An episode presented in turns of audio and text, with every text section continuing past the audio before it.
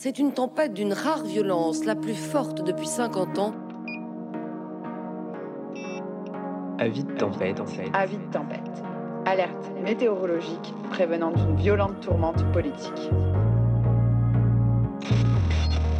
Contre la vie chère, une grève insurrectionnelle se déclenche dans tout le bassin minier. Saccage des machines et incendie. L'agitation s'était étendue aux mines du Nord. Un vent de colère souffle sur le pays. Du coup, j'étais furax, j'étais mais en train de danser, en train de courir partout, en train de gueuler, slogan.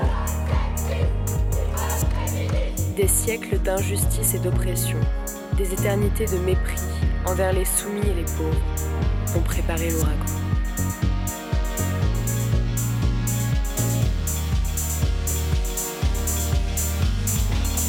Enfilez vos kawaii et vos écouteurs. Bienvenue sur le podcast Avis de tempête.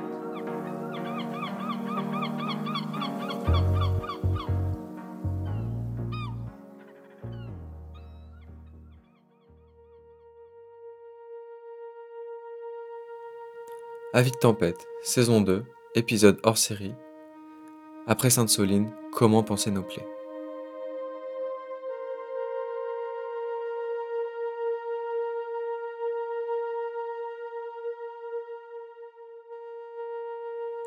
Avant que l'épisode ne commence réellement, on tenait à vous mettre en garde. On va parler de blessures, de violences policières, de traumatismes. Assurez-vous d'être dans un bon mood et dans de bonnes conditions pour écouter tout ça. N'hésitez pas à faire des pauses et à partager vos ressentis avec des personnes de confiance.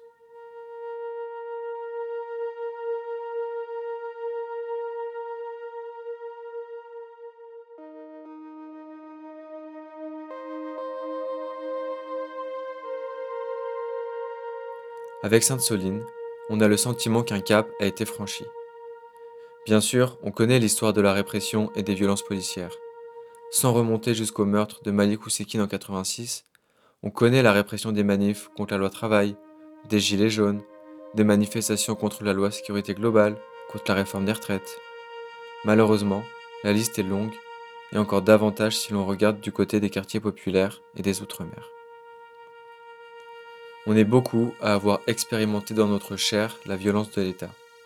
Moi, c'était pendant une manif à Villepinte contre Zemmour que la police m'a ouvert le crâne avec un sale coup de matraque. Je pense aussi à ce camarade qui, pendant une discussion collective sur la police, a fait une crise d'angoisse et a quitté la salle en larmes, tant le traumatisme était vif. Je pense à ces centaines d'inconnus, pendant les manifs contre la réforme des retraites, suffocants et en larmes, qui tentent tant bien que mal de faire face au gaz lacrymogène. Et je ne compte plus les camarades, dont je fais partie, qui font des cauchemars récurrents à propos de la police et de sa violence. Mais là, avec Sainte-Soline, on est sur encore autre chose. On a un camarade qui est toujours dans le coma, un autre qui est sorti la semaine dernière, et près de 200 blessés, dont 40 graves je ne connais pas une personne qui soit sortie indemne psychologiquement de ce week-end de mobilisation. Cet épisode David Tempête s'inscrit dans ce contexte d'urgence traumatique. Comment, collectivement et individuellement, soigner nos blessures, qu'elles soient visibles ou non? Parce que face à tous ces événements, c'est dans la solidarité qu'on doit trouver de la force.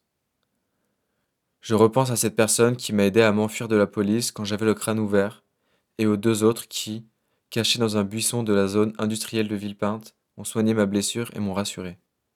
Honnêtement, j'ai rarement vu autant de soins et de solidarité entre de parfaits inconnus que dans un cortège plongé dans les gaz lacrymogènes. Ne laisser personne s'isoler, faire tourner du sérum fille, calmer les crises d'angoisse. Face à la violence de l'État, c'est aussi et surtout ça notre force on sera toujours plus solidaire que ne le seront jamais les institutions répressives. Cet épisode vise à développer nos forces et nos capacités de soins. On est loin d'être des experts et des expertes. Et même si les professionnels du soin ne sont pas toujours les mieux formés à ce type de situation, on vous conseille quand même de consulter si vous en ressentez le besoin.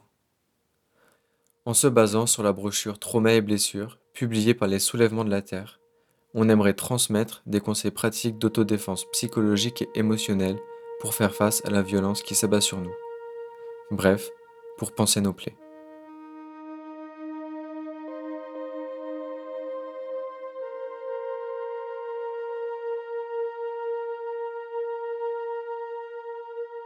C'est bien souvent la violence symbolique qui blesse le plus durablement.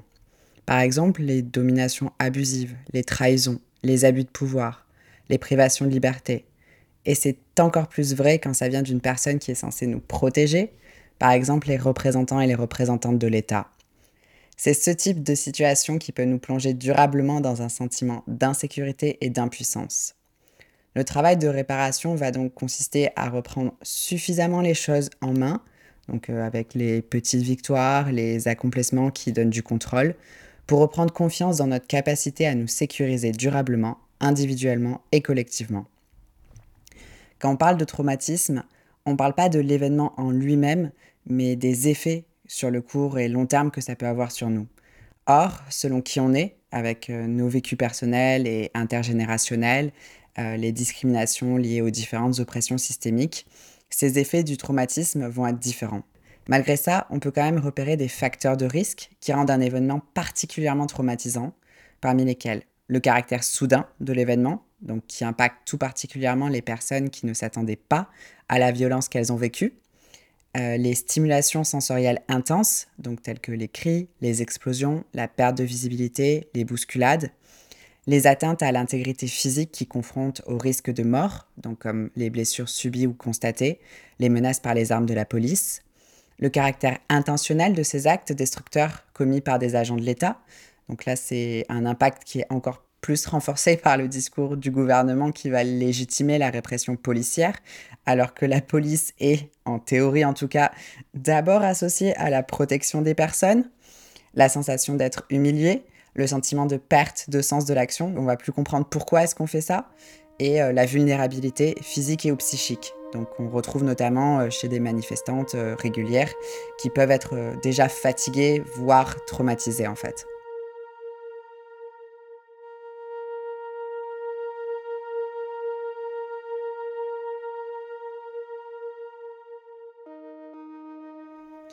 Une personne confrontée à un événement traumatisant, donc soudain, violent et qui confronte à la réalité de la mort, peut subir un choc psychologique qui prend la forme d'une sidération, d'une sorte de blackout, durant lequel elle ne pense plus, n'a ni d'émotion ni de sensation et reste en fait tétanisée. Ça peut durer de quelques secondes à quelques heures. Et en fait, c'est un mécanisme de survie. On pense notamment quand on est en pilote automatique ou euh, quand on a le sentiment d'être hors de la réalité. Si le choc est trop intense, si la personne a la sensation d'être isolée, seule avec son vécu différent, incomprise, alors cette personne risque d'autant plus en fait de subir des séquelles psy et émotionnelles sur le long terme. Notre cerveau va développer différentes manières de gérer ce qu'on a vécu, qui peuvent parfois avoir des impacts délétères sur d'autres aspects de notre vie. Donc par exemple des réminiscences, donc euh, tout ce qui est flashback, cauchemar, sentiment de revivre l'événement, des troubles de la mémoire, donc que ce soit de l'amnésie, donc euh, la diminution ou la perte de mémoire, ou au contraire de l'hypermnésie, donc c'est-à-dire la capacité presque illimitée en fait à la mémorisation, ou un état d'hypervigilance, donc euh, quand on va être sur, nos gardes, quand on va avoir des sentiments de menace, des réactions de défense, qui en fait s'expliquent là aussi par, la simple, par le simple besoin de notre cerveau d'éviter à nouveau cette mise en danger. Euh, d'autres réactions possibles vont être un évitement de tout ce qui peut éveiller les réminiscences, qui sur le court terme en fait peut être parfois souhaitable pour être sûr d'être de nouveau physiquement et mentalement prêt à refaire face à la violence. Un détachement émotionnel partiel ou total, avec euh, une impression d'être juste vide et de plus rien ressentir. Une désorientation, donc une difficulté à faire des choix pour soi-même, euh, des troubles du langage, euh, la perte de sens de l'orientation. et il y a aussi de manière générale des conséquences sur, sur notre humeur, sur nos capacités réflectives et sur les différentes sphères sociales. Mais c'est important de se rappeler que toutes ces réactions ont une fonction et viennent véhiculer un message et en fait sont donc totalement, entre guillemets, normaux face à une violence qui ne l'est pas.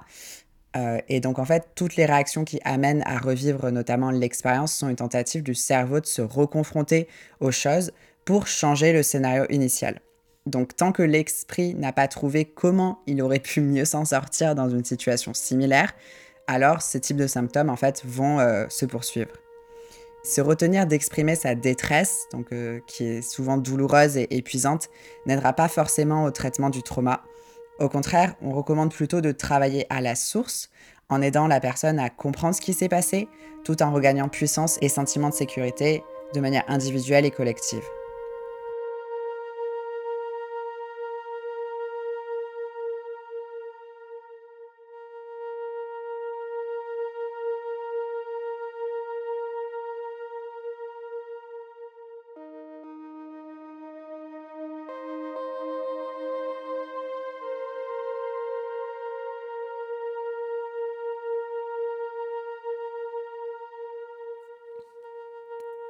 Après avoir rapidement décrit la détresse qui peut subvenir à plus ou moins long terme après des événements traumatiques, on aimerait mettre en avant des pistes pour s'en remettre.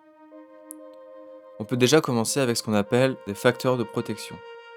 Donc l'idée c'est que chaque personne a ses propres stratégies et que plus la personne en a conscience et plus elle active ses propres facteurs de protection, plus elle sera en capacité de se remettre de ses traumas.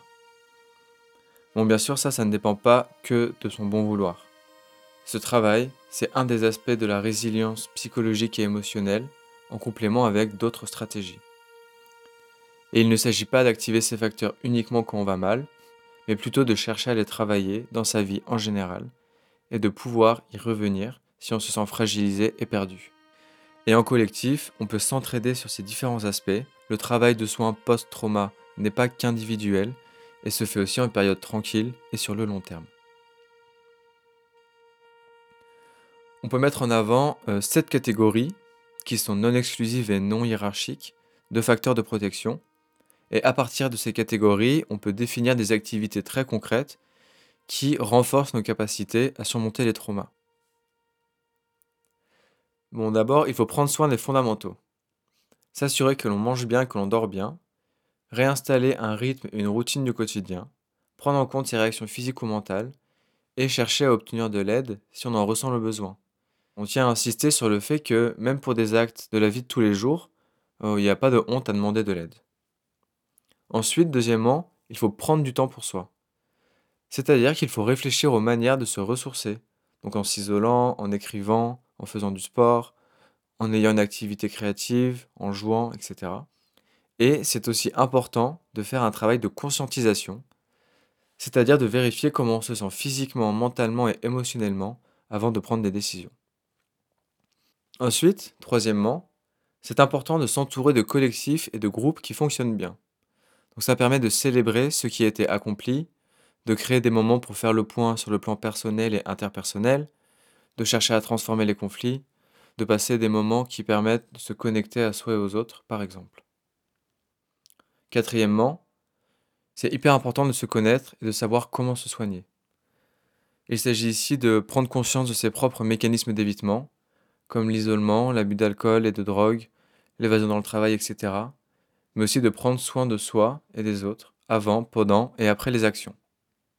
Cinquièmement, c'est hyper important de donner du sens. Par ça, on entend réfléchir à sa motivation personnelle pour le militantisme et prendre du recul pour voir les choses sur le long terme, ce qui permet parfois de sortir de l'urgence permanente. Enfin, sixièmement, il est essentiel de trouver un environnement qui est ressourçant, c'est-à-dire de trouver un environnement rural ou urbain dans lequel on se sent bien et dans lequel on peut prendre en charge nos besoins.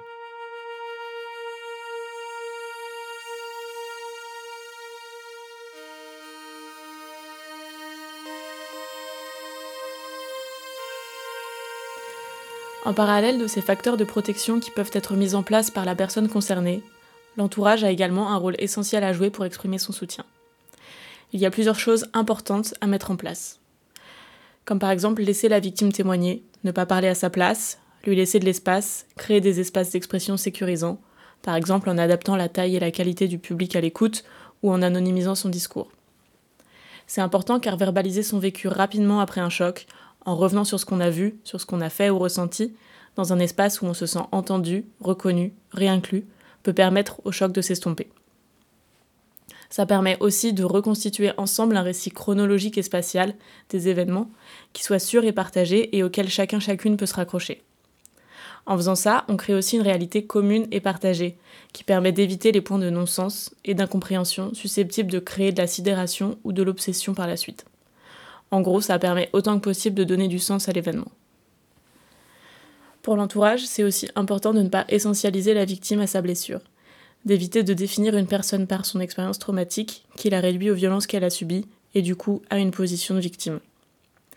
Évidemment, il faut faire attention à ne pas profiter de son état de détresse ou de sa blessure pour alimenter un discours politique qui ne lui conviendrait pas et surtout pas sans son accord.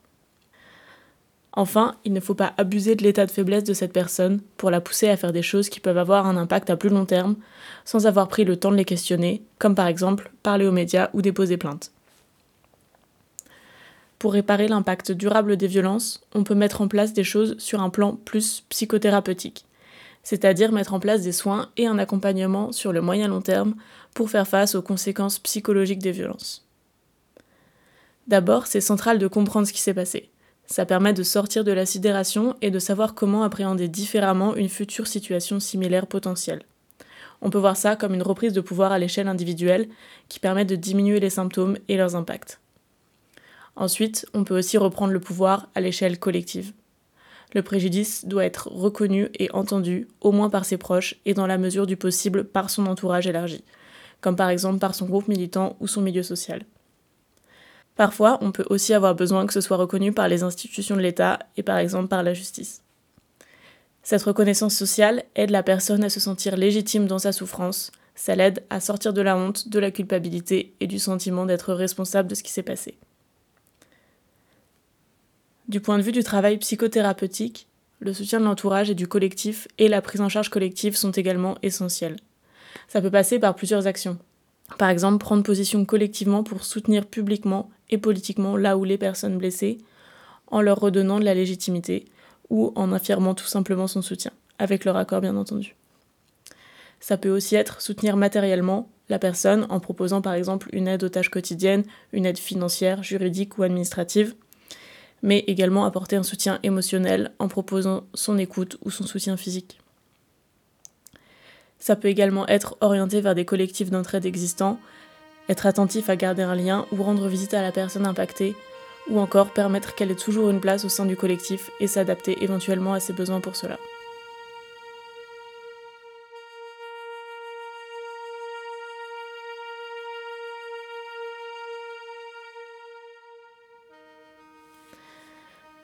On espère que ces quelques conseils sauront vous aider, vous et vos proches. On vous met la brochure Trauma et blessures en description avec d'autres ressources. On vous met aussi le lien vers la cagnotte des blessés de Sainte-Soline qui a été mise en place pour aider à financer les frais médicaux non pris en charge par la sécurité sociale, les frais d'avocat pour la prise en charge des plaintes et tous les frais annexes. Prenez soin de vous et prenons soin les uns les unes des autres. C'était Avis Tempête, à bientôt.